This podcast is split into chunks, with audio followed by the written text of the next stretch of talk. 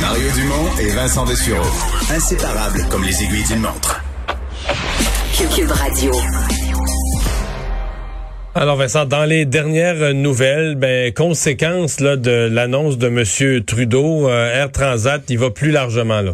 Oui, annulation euh, par Air Transat de tous les vols pour trois mois. Alors, il y aurait euh, resté quoi pour Transat? Ben, un petit peu de Paris. Paris, parce qu'on sait que l'on avait arrêté, euh, on l'annonçait, c'est quoi, hier? Euh, Toronto, les vols à l'intérieur du Canada. Ça, il y a quelques jours. Alors, il restait Paris, il restait, euh, entre autres, Port-au-Prince, de mémoire, Punta Cana. Port-au-Prince faisait partie des Antilles, non? Oui, donc là, ça, c'était arrêté. En fait, celui que j'ai en tête, c'est Montréal-Paris qui restait.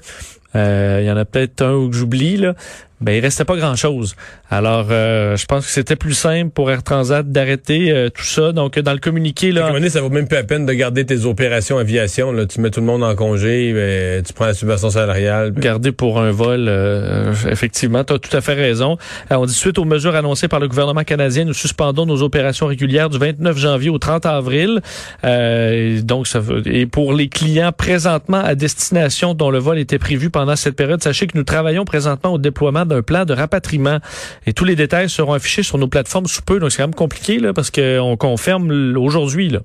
Donc, ça veut dire que ce sera, les gens reviendront même pas avec Transat, ils vont revenir avec un autre transporteur. Tout à fait. Et euh, ça va peut-être être un casse-tête pour certains. Euh, et on dit euh, que les... Mais un casse-tête pour certains qui sont quand même partis en voyage alors que les premiers ministres disaient tous les jours, faites pas de voyage, faites pas de voyage. Monsieur Trudeau me Puis on viendra pas vous chercher si vous êtes dans le trouble. Puis les règles, vont, les règles vont changer, les règles risquent de changer. Tu as raison. D'ailleurs, Air Canada a aussi annoncé la suspension de plusieurs liaisons. Là.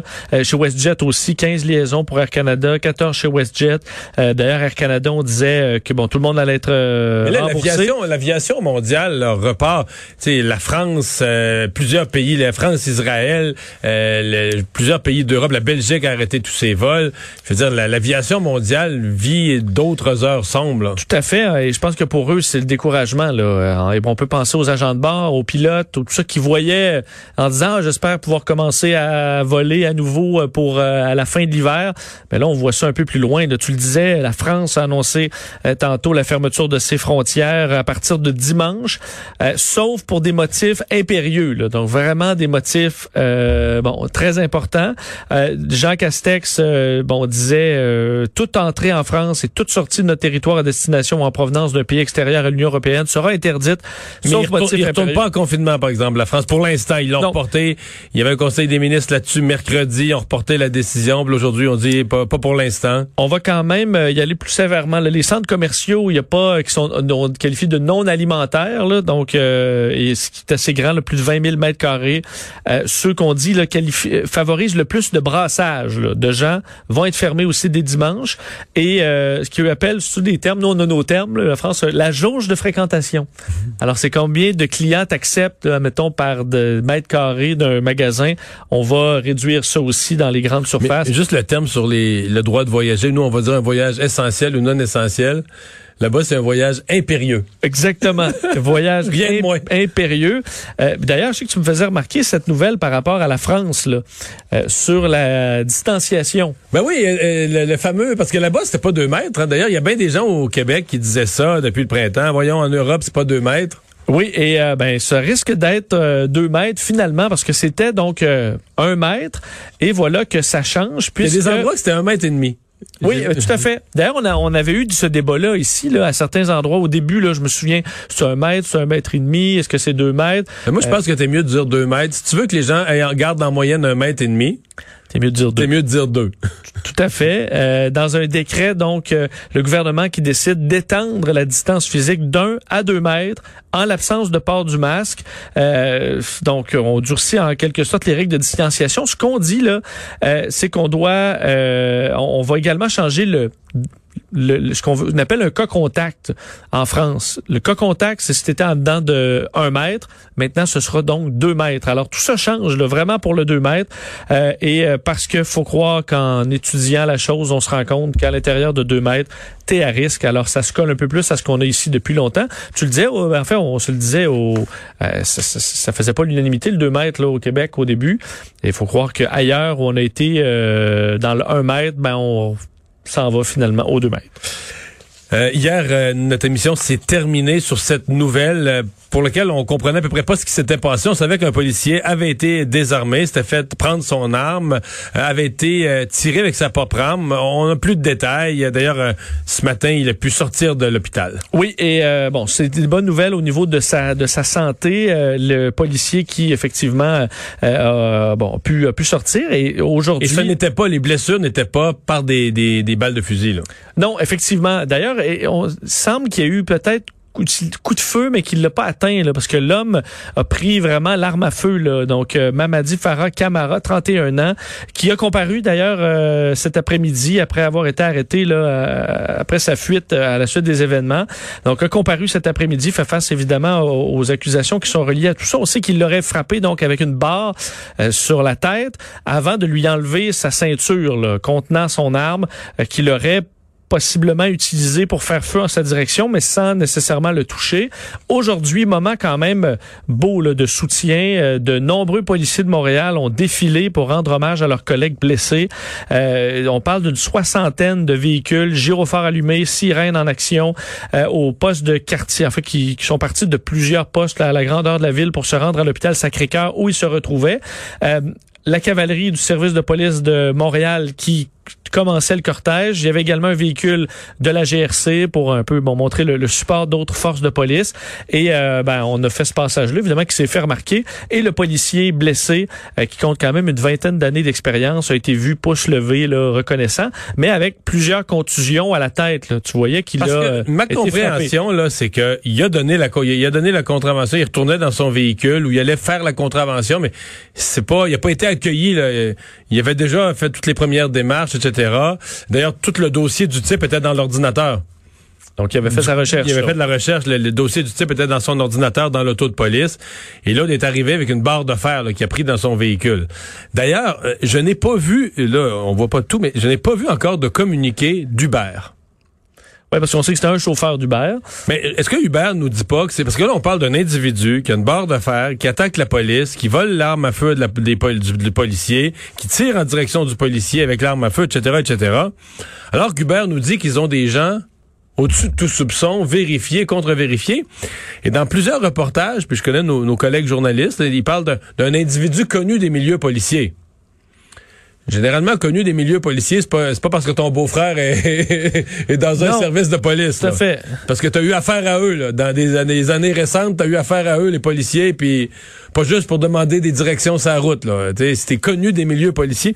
Donc, euh, je suis un peu surpris, là, que Hubert ait pas réagi, expliqué. Euh, peut-être et mieux communiqué. peut-être qu'ils avaient pas d'explication pour l'instant ben, justification. je vais te poser la question. Est-ce que tu penses que les, compte tenu de ce qu'on sait maintenant de l'individu, les gens qui ont voyagé avec lui au cours des, dernières semaines, est-ce que ces gens-là étaient en, sécurité? Des hommes, des femmes, des femmes seules le soir, est-ce qu'ils étaient toujours en sécurité? Je pense pas. Ah, il y a des questions euh, sérieuses à se, à se poser. Enfin, donc euh, ben la, meilleure des chances à ce euh, policier. Euh, quatrième anniversaire, commémoration du drame de la mosquée de Québec. Oui, il y aura d'ailleurs cérémonie officielle ce soir à 18h pour marquer ce quatrième anniversaire de cette tragédie à la grande mosquée de Québec. Régis Labombe, le ministre fédéral, ministre libéral fédéral Jean-Yves Duclos qui sera présent aussi.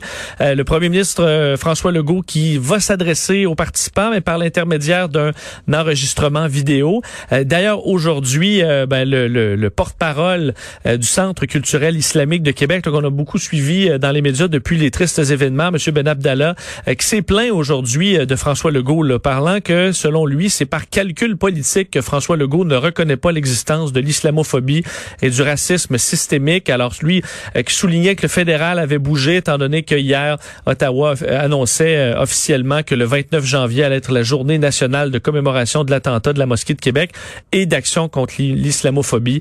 Alors, se disait reconnaissant du fédéral, mais espérait que le gouvernement provincial emboîte le pas. Ouais. Je comprends bien sa situation à lui. Euh, je comprends l'horreur du geste, mais faut, faut aller lire un peu sur les gens qui veulent que le terme islamophobie, ben, qui ont gagné auprès de Justin Trudeau, que le terme islamophobie euh, devienne officiel. Dans leur esprit. ce qu'ils souhaitent, c'est que tu peux pas avoir de critiques. Euh, si un attentat est commis par des islamistes radicaux, comme on a vu en France, tu plus le droit de, euh, parler de ça, de parler des problèmes de radicalisation, euh, etc. Puis je suis désolé, mais autant il faut être respectueux de l'ensemble des gens euh, qui, euh, de l'ensemble des gens qui, qui, qui, qui pratiquent cette religion-là, la religion musulmane, qui sont de l'islam, autant ils ont un problème, comme d'autres religions l'ont eu dans le passé ou dans le présent, de radicalisation. Et euh, c'est pas vrai qu'on peut plus qu'on peut plus discuter ça. C'est sûr que le, toute la classe politique après l'événement ont été euh, de tout cœur avec euh, Tout à fait. avec les victimes. Ça, je pense qu'aucun, euh, je pense qu'on peut pas euh, autant au niveau municipal, provincial que, que fédéral, ça a été assez clair partout. Et finalement, tu veux me parler du pouvoir insoupçonné d'une sieste? Oui, la sieste. Euh, Est-ce que tu fais des siestes des fois? Que- Vraiment pas fort là-dessus. En fait, parce j'en que- fais pas, je dors pas de jour.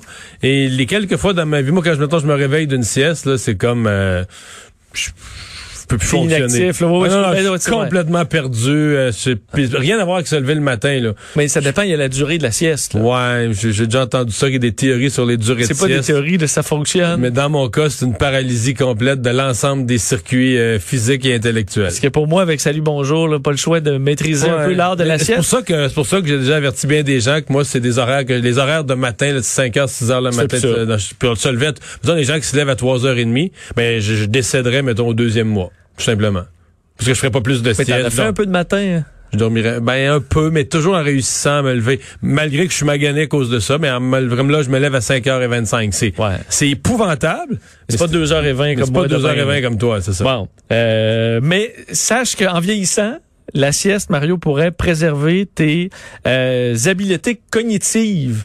Ah oui. Oui, selon euh, donc une vaste étude auprès de 2000 personnes euh, qui est publiée dans le magazine euh, General Psychiatry aujourd'hui, comme quoi des adultes de 60 ans et plus qui font une sieste en après-midi ont sur toutes les, les catégories là, de, de, de par rapport aux euh, statistiques de performance du cerveau, euh, semblent préserver davantage leur fonction cognitive avec cette sieste. Bon, on sait qu'il y en a quand même qui font des siestes parce qu'ils sont malades. Là. On dit ça, il faut quand même calculer ça. Là. Il y en a qui ont, euh, c'est juste parce qu'ils sont trop gras ou ça Oui. va pas, puis ils dorment l'après-midi. C'est pas nécessairement ça qu'on euh, qu'on veut cibler, mais ceux qui dans la dans la journée vont s'arrêter un peu.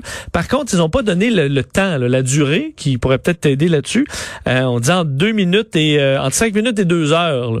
Ça, C'est une grosse ça, c'est une- fourchette, Ça, ça. c'est une sieste, euh, à peu près. Mais qu'en général... mais le deux heures c'est plus une sieste c'est- tu fais une deuxième nuit Ben, moi, le dimanche, euh, le samedi, c'est entre deux et trois heures. Mais je me réveille mêlé, je me réveille mêlé. Là, je te le confirme que je j'ai de la misère à repartir la Ouais, machine. parce que t'as pas une nuit complète, tu t'es levé à deux heures et demie dans la nuit, Non. Sur qu'une nuit de quatre heures, tu dors trois heures, ça fait sept. C'est pas si pire. en deux coups. En deux coups. Je serais incapable. Bon. Mais, euh, mais je vais être, écoute, à, à 65 ans, là, Tu vas être... je vais être affûté comme un couteau. On retient ça.